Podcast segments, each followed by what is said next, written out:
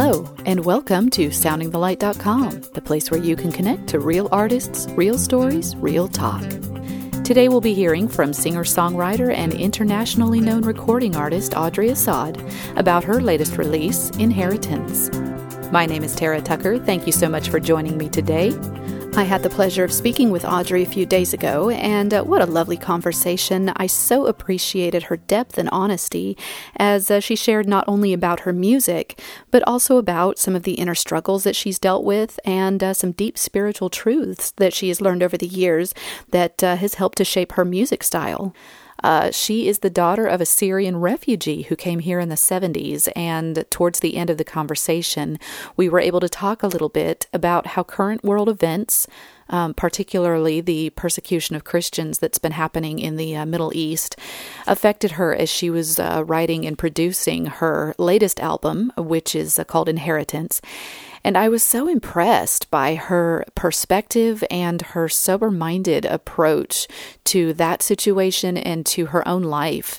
And uh, and I'm really looking forward to sharing this whole interview. Uh, the first song that we will be hearing is uh, from Inheritance, and it's called Ubi Caritas. This is just a gorgeous piece, and uh, the words are in Latin, but I am about to read you the uh, translation, so as she is uh, singing, you can understand what it is that she's singing about. After we uh, listen to the song, we'll go straight into the interview, and uh, so here is the translation for Ubi Caritas. Where charity and love are, God is there. Christ's love has gathered us into one. Let us rejoice and be pleased in Him. Let us fear, and let us love the living God, and may we love each other with a sincere heart. Where charity and love are, God is there. As we are gathered into one body, beware, lest we be divided in mind. Let evil impulses stop, let controversy cease, and may Christ our God be in our midst. Where charity and love are, God is there.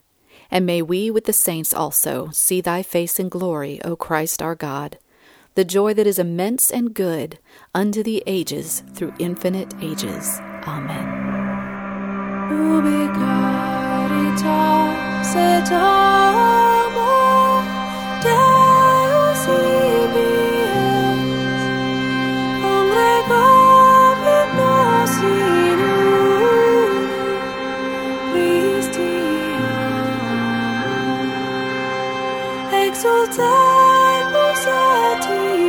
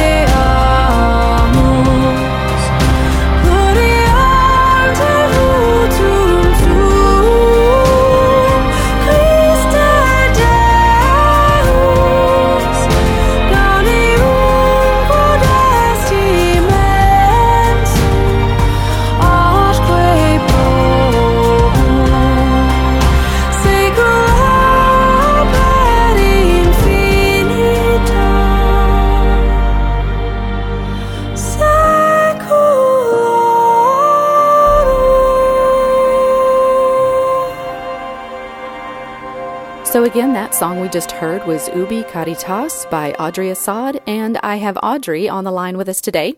Audrey, welcome to the uh, Sounding the Light podcast. I am very excited to have you on as a guest today. How are you? I'm really well, Tara. Thanks for having me. Since we just heard your song Ubi Caritas, it's off of your uh, Inheritance album. Can we talk about this one a little bit? It's such a beautiful song. Thank you so much. Yeah, love to. Um It's a it's a Latin chant from the fourth century that is typically used in the um, Easter Vigil, or sorry, thir- Holy Thursday, when they do the washing of the feet. Mm-hmm. Um, and I I really like taking older songs and writing new tunes. It's kind of something I've done on every record for a few records.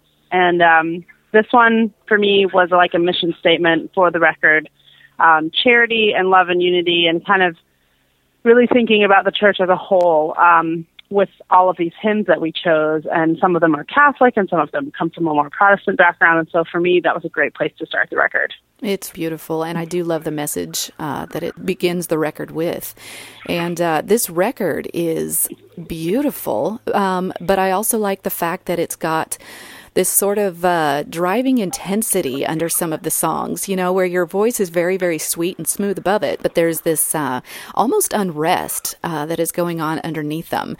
And uh, I, w- I would love to kind of jump in and, and talk about the album a little bit. Sure. What made you choose the songs that you did and, and uh, the style that you built these songs with? Well, so I chose the hymns that we that I chose um, partially just as a sort of an homage to my upbringing, which was a Protestant upbringing in a in a denomination where um, we sang out of a hymnal exclusively, uh, mostly Anglican and Methodist hymns and hymn tunes, but there were also some that were particular to my little denomination, which was called Plymouth Brethren, and mm-hmm. we um, sang in four-part harmony, no instruments. It was mm-hmm. very musical Um, in terms of singing. And so that's really where I learned to sing. And, and you know, in the Catholic Church, there is a phrase in Latin that says uh, lex orandi, lex credendi, which means basically as we pray or praise, you know, mm-hmm. therefore, there, so we believe. So it's sort of our prayer shapes our faith um, in maybe equal measure that our faith shapes our prayer. And so there's this kind of symbiotic relationship between prayer and faith and, and songs and faith. And so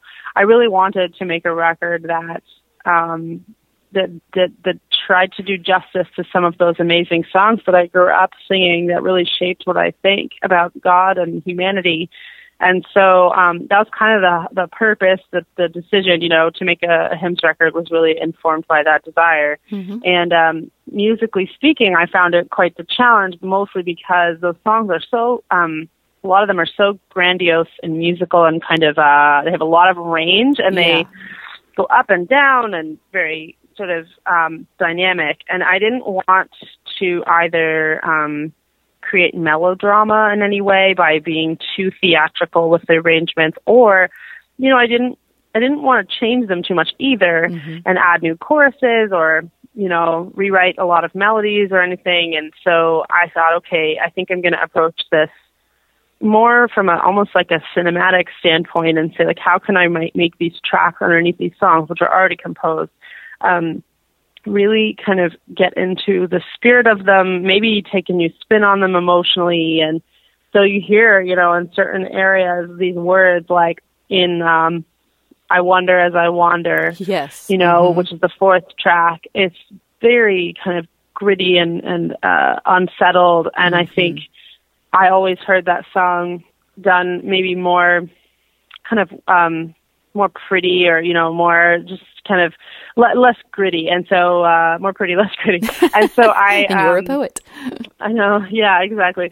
So I I decided, okay, I really want to imagine wandering out on the plains, under the stars, like wondering about God, because that is something that I, I think all of us can probably relate to. And for me, my faith journey is so riddled with doubt and mm. question and skepticism that I felt like I wanted to reflect that in the music. And so doing that is, um, it's new for me. I mean, in terms of really thinking, um, in those terms, on that level, like really, I didn't write the song. So I had to in- pour myself into the actual creation of the tracks to make it feel like the art that I know that I wanted to make.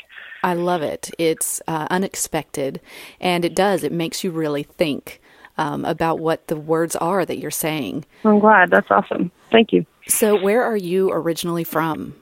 I'm from New Jersey, and I'm actually sitting on a bench outside of Target in New Jersey right now. um, that's where I'm. I'm at my in my hometown right now visiting family. Oh, that's awesome! Do you get back there to visit very often? I try to, like, once or twice a year. Yeah, uh-huh. It's hard to every year, but I, I definitely. My brother lives here, and so. So you grew up in New Jersey. Were you there for several years? Yeah, I, I left New Jersey when I was eighteen. Um, my family moved to West Palm Beach, Florida, then two thousand one. And I was there for six years, and then I moved to Nashville in two thousand eight. Okay. And is there any memory as you're growing up that really stands out to you as your favorite? Oh, oh my goodness. Um, it's a wide range of years. As far as uh, New Jersey goes, I mean, I, I have very fond memories of a camp I used to go to um, in Pennsylvania, actually. And we I, I worked there for like eight summers in a row. Hmm. Um, I was the head of housekeeping for several years, and I just cleaned toilets and uh, basically glorified toilet cleaner. And I really, I love um, thinking back to that time in my life because it was so formative for my faith. It was so formative for my, you know, really coming out of my shell. This was a very shy child, and I, mm. I really made, I kind of made some lifelong friendships there, and we did crazy things. I mean, you know, you disobey the rules like everyone does and find yourselves on top of roofs, and gosh, we did lots of things. Um, but it was so, but it, we, it was really harmless though, mostly, you know, just like kids being kids and, and, you know, being away from home for the summer and like thinking, wow, but you're in a Bible camp, so it's not like that crazy at all. But I loved it. I think that's probably some of my favorite things to think back on.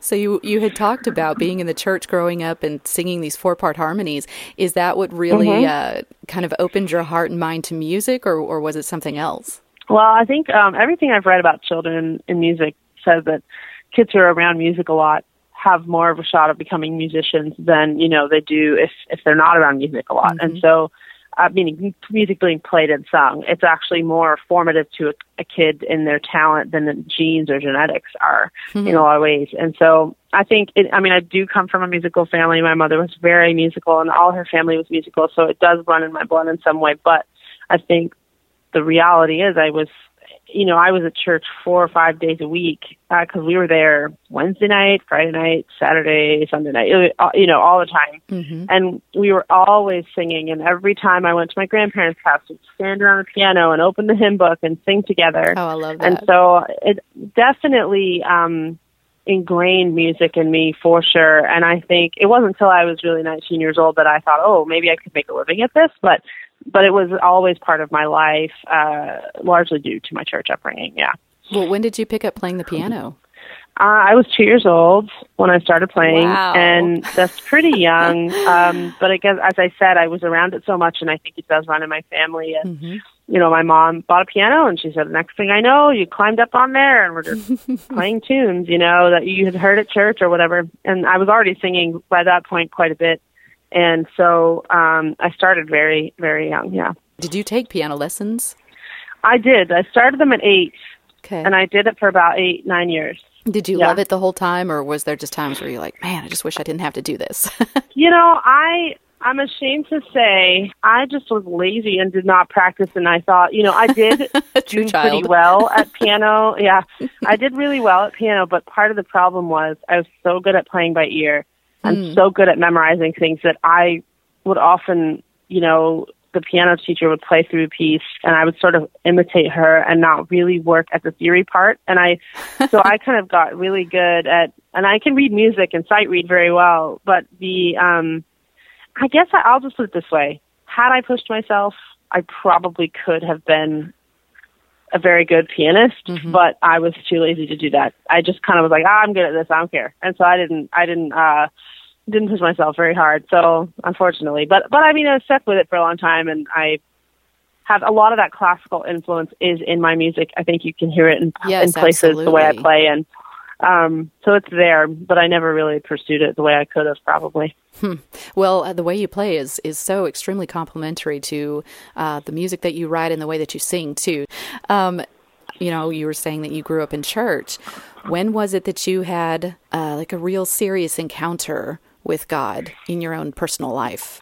I was nineteen when I had what I would call the first, I mean, I, I had a certain encounter with God before that. But when I was nineteen, I sort of had the, the one, you know, the one mm-hmm. where you're sort of like really, um, I don't know, I, I would describe it this way. I will meet Jesus over and over throughout my life.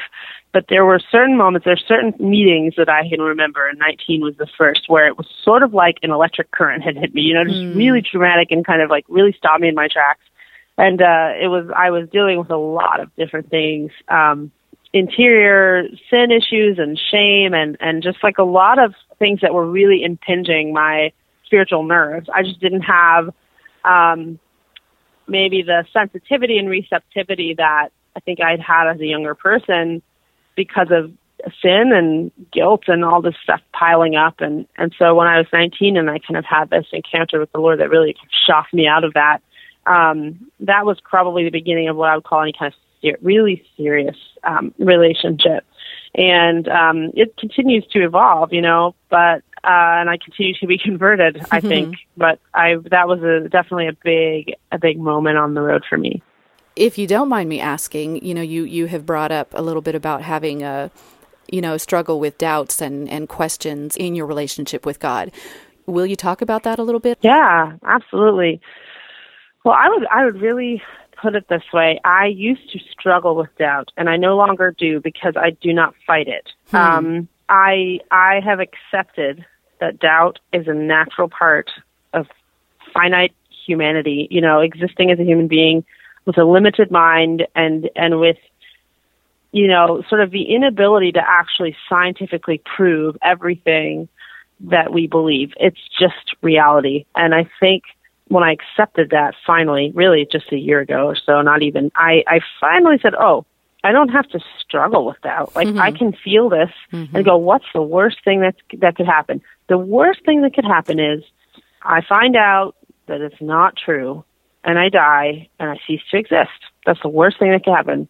Is that the worst thing ever? And it was like, I finally said, oh, like I don't, I don't have to panic every time I have these deep, like these deep hmm. real doubts about, about all of this, because I think, how could you not, if you're thinking, if you're a person who spends any time really meditating on the mysteries of life and on, on the, the mysteries of the faith, how can you not encounter deep questions? It's just yes. going to happen, you know? Mm-hmm. And shouldn't that just be less stigmatized than it is? You know, yeah. shouldn't it be like, okay, let's prepare people for the fact that as you question, as you grow, as you experience trauma, as you experience grief, as you experience loss, you are going to encounter real capital D doubt, and it is all right. You know, mm-hmm. just sit there for a while. Don't panic, because panic does things like you just reject everything you grew up with, or right. you just mindlessly cling to everything you grew up with because you're panicking. You know, and it's like if we learn to engage with doubt in a place of calm, I think we can actually move through it relatively unscathed in terms of what it does to our emotions and maybe even what it does to our faith, you know. And for me, it's just a consistent, I don't know, it's kind of a companion for me I, on the journey at this point. I, I go through different seasons of it being stronger or weaker, but I don't really look at it like the enemy anymore. I sort of go, oh, this is just my humanity living with me. I'm okay with that, you know. So um, I think, I, yeah, I, I just wish that, I wish that doubt wasn't seen as like a lack of virtue or a lack of faith or a lack of, um, you know, even people, I don't know, you read saints, like, oh, so many of the people who have given us the richest teachings on contemplative prayer yes. and, you know, the interior castle or the dark night of the soul, like they, they know very well what it would be like and did um, write about it, Saint John of the Cross, you know, the long, long periods of just desolation, mm-hmm. doubt, and even, you know, getting to the point where you're tempted to despair. And I think that is the part. The despair part is where you see the enemy at work, not the doubting. The doubting is natural and totally fine. And even Jesus doubted God because he was on the cross mm-hmm. and he said, why have you forsaken me? And he doubted, you know, mm-hmm. that God was really um, with him and his father. And so I, I just think if, if it's okay for him, it's okay for me. And it's really the despair part where I have to watch for the presence of the enemy. So those are sort of uh, my not so short thoughts, but I, um, yeah, I, this is kind of how I think about it at this point. I love that. That is great. Great perspective. Um, has your music writing morphed along with all of these questions? Do you find that it influences, you know, the songs that you write?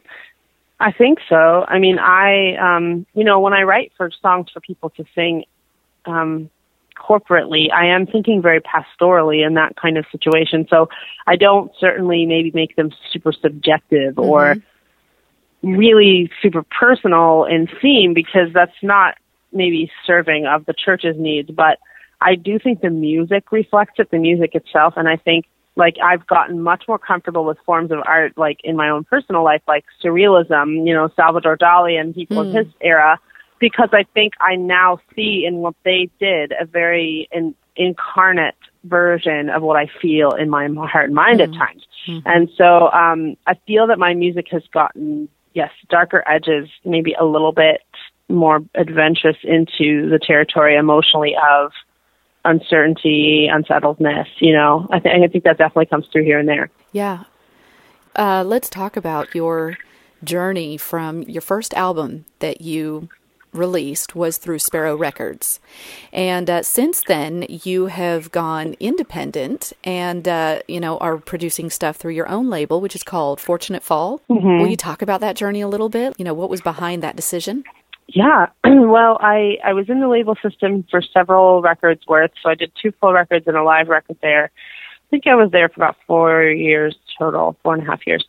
And um, I quickly realized as I sort of began to make music in that context, um, in that system, that I was not really cut out to be working in that way, you know, where you have sort of this corporation around you mm-hmm. and, and they have a lot of power and a lot of money. And I will say, I think I benefited a lot from their resources and their investment in me. I think it absolutely did do a lot for my career. But at the same time, I knew, like, creatively it wasn't sustainable mm-hmm. because I couldn't work that way with all those kind of fingers in the pot. It was very, very hard. And I think when I signed the deal, I really just didn't know myself very well as an artist. I didn't know what a producer I was. I didn't know how much I cared about the very detailed hmm. parts of my business. I didn't know any of that. And I, I really wish in retrospect that if I could do it over, I would have waited another year, you know, just hmm. really kind of gotten more familiar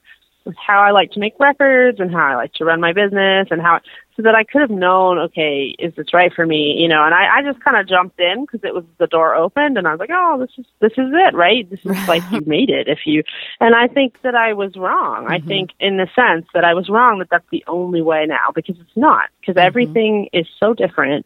Um, from the way it used to be, the gatekeepers are not really keeping much anymore. Like, you can sort of, oh, there's just so much available to independent artists now that wouldn't have been, you know, twenty, thirty years ago. Yes. And so I kind of jumped ship when I realized um, I was afraid that as the record labels decline and, you know, lose business, that I was going to be a casualty of that in some way that I couldn't, you know, recover from. And so I tried to just get out while I could um, and make music my own way. And it's been the best decision I've ever made. Uh, it's a lot of work for me day to day, but mm-hmm. I appreciate and I'm so grateful that I have so much agency and so much control.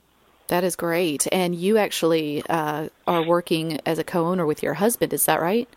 On the label, yeah. So uh, everything to do with marketing the projects and executive producing, so budgets and um, marketing, P R, distribution, all of that stuff, we kind of, uh, he, he really runs all of that. Um, I'm more of the artist slash visionary slash producer of the music, and I am, you know, involved in a lot of that stuff, but he really kind of takes the lead and runs with that stuff. Mm-hmm. And you guys have a little one, right?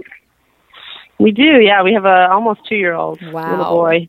So how does that work with you just putting out this, you know, album, which is amazing, and, uh, you know, your husband involved with all of this, and, and uh, how do you find time to work around the time with your little guy? Oh, well, I could give you a different answer every month because it is different um, all the time, because I still travel as well. Uh, about four or five shows a month I'm still doing. Wow. And so, um, you know, I work thirty-two hours a week and I travel on most of the weekends out of the month. And I am tr- sort of trying to figure out how to transition to less traveling, but it's financially sort of a, you can't just cut it off cold turkey when mm-hmm. your business is used to a certain number, you know, every yeah. month from you. In that department, you have to find a way to replace that income. Um, so it's kind of, it's an ever present question for me. How do I, how do I make, you know, how do I not make motherhood the priority, because it is the priority, but how do I work around that and still do the things that I feel I'm also called to do in addition to that. And so, mm-hmm. um, you know, we have an amazing nanny who's like part of our family, and we kind of just take shifts and figure it out. It's it's very, very, it's a juggling act for sure. I love it because I, I uh, know sometimes it's hard to separate, you know, or, or mm-hmm. not feel um, like you need to put your calling to the background and, you know, totally focus, which yes, there is a time to do that, but, but uh, it's lovely to see someone who is embracing both because God's given you mm-hmm. both. That's beautiful.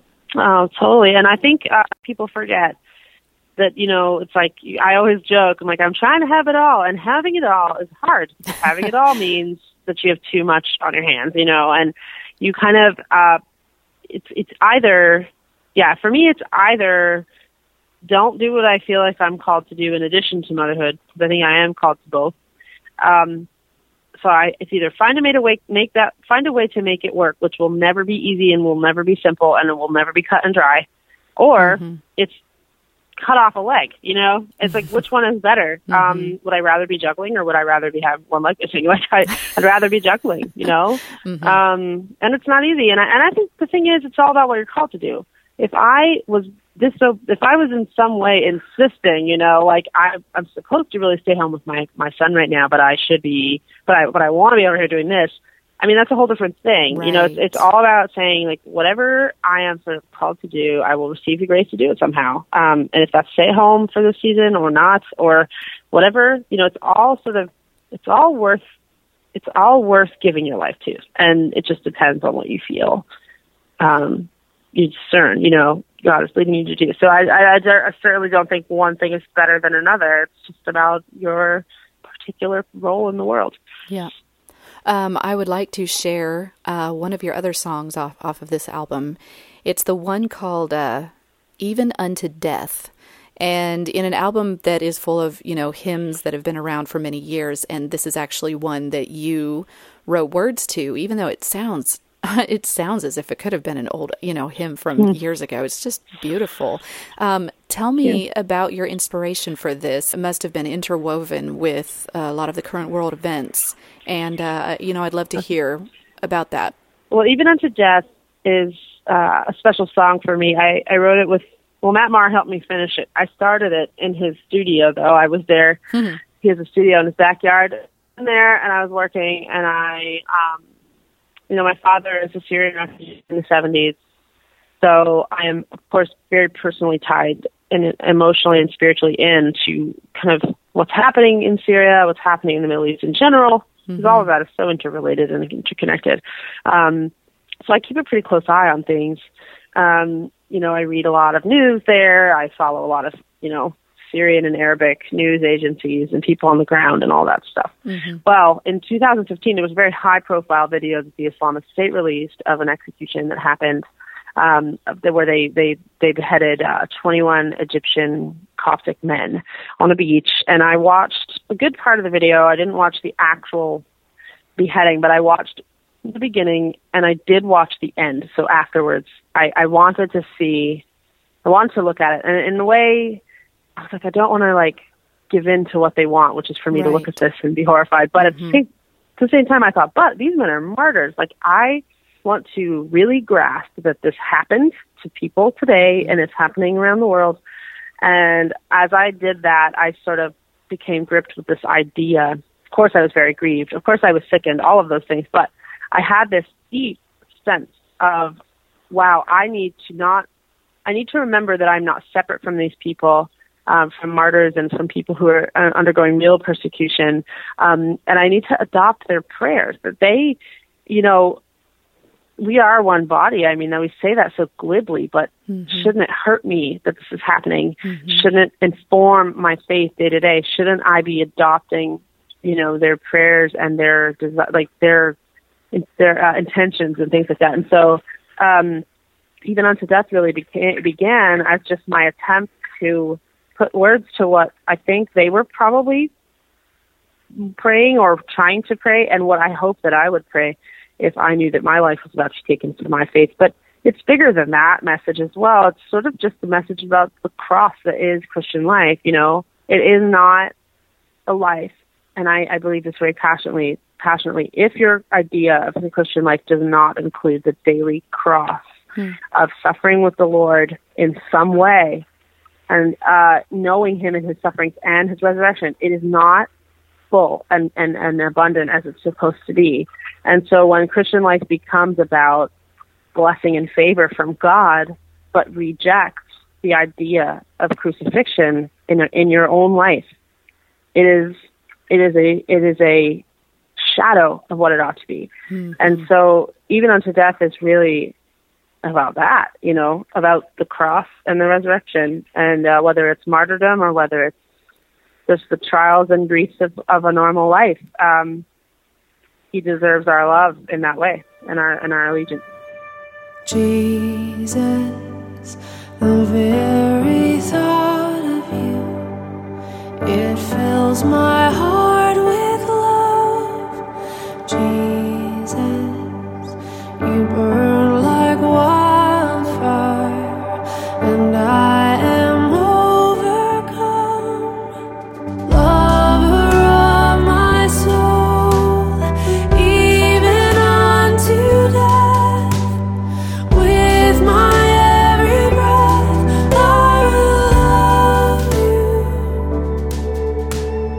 oh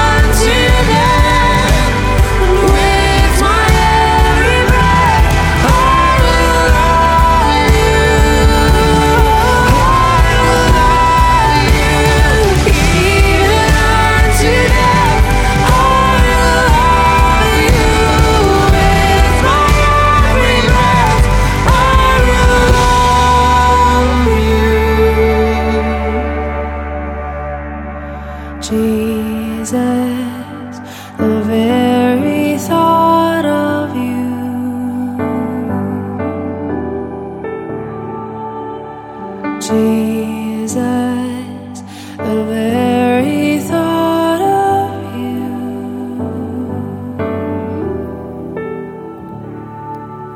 Wow, that is such a powerful anthem. Uh, well, Audrey, um, in closing here, I would love to hear if you have anything that stands out to you as the most, either the most rewarding or the most difficult in your musical journey so far. So I, I like to talk about, um, you know, Aaron and Moses, um, because as I recall, uh, Moses was called to be a prophet, and he was very worried about Um, his ability to speak in front of people. Mm-hmm. And um, I am certainly comfortable talking, but I am the world's most, I mean, not the world's most socially anxious person, but I, I have a lot of social anxiety. I have a lot of mm. anxieties in general. I have a lot of, um, you know, fixative tendencies and things that really make it difficult for me to live life on the road. It's mm-hmm. sort of like going out and doing all the things that make you the most uncomfortable, you know, day after day, over and over, because you feel called to the hour on stage that you have. Yeah. And everything else that surrounds that hour is difficult for me. Um, I don't, so I am basically sort of like always having to get to this place where, you know, right before I actually get out there and do what I'm gifted at doing, which is leading people in worship and contemplation, um, I have to sort of suffer through. I mean, I, I say that because it's really true. It's hard for me mm-hmm. to be on the road. It's hard for me to leave home. I love being home, and I love being around people I know really well, and making all the small talk with people I don't know, and all this kind of thing is, is a cross for me that comes along with the calling that I have. And I think it's the most difficult and the most rewarding part, because mm-hmm. it is getting outside of myself, laying my life down, you know, and um, that is, for me, the taking up of my cross is a lot to do with just what surrounds the actual music part. You know, what, yes. what everything you have to do that supports the music, that makes the music possible. Um, so whether that's administrative work or traveling and meeting new people all the time, I mean, all of that for me is the cross that comes with the calling I have. And some people have an easy time with that stuff, and I am just not one of them. And so I think, you know, as I said, I think it's equal parts difficult and rewarding. Uh, I think it bears real fruit, you know, so I mm-hmm. keep doing it. Well, thank you for doing that, because the music that you produce, uh, wow, it just, it blesses me, and I know so many, so many others. Um, and I also really appreciate, you know, in, in such a world of pop culture, that your music makes us focus on the reverence of Christ and his blood and prayer and who he is. So it's very beautiful. Thank you so much. And thank you, Audrey, for uh, taking the time to speak with us today on Sounding the Light. Thank you. Thanks, Tara. If you liked what you heard today from Audrey Assad, you can download Inheritance on iTunes. You can also find out more about her on her website. And to make it easy for you, I have both of those links right here on the podcast page. If this was your first visit to Sounding the Light, welcome. If you have some time, feel free to check out any of the other guest artists on this site here. There are great interviews, great music. You can also subscribe to Sounding the Light through iTunes by clicking the red subscribe button, and you'll never miss an episode. You can also get connected to stay up to date with the latest from Sounding the Light on Facebook. And of course, if you are in the South Atlanta area, you can catch me every other Friday between eight and nine a.m. on the new morning show with host Pete Shagnon, as we highlight some of these great artist interviews. And sometimes we even get to have guests in to play their music live right there in the studio. It's a lot of fun, so I hope you can join us sometime. As always, thank you so much for hanging out with me today, and I will see you right back here again soon on Sounding the Light dot com. God bless.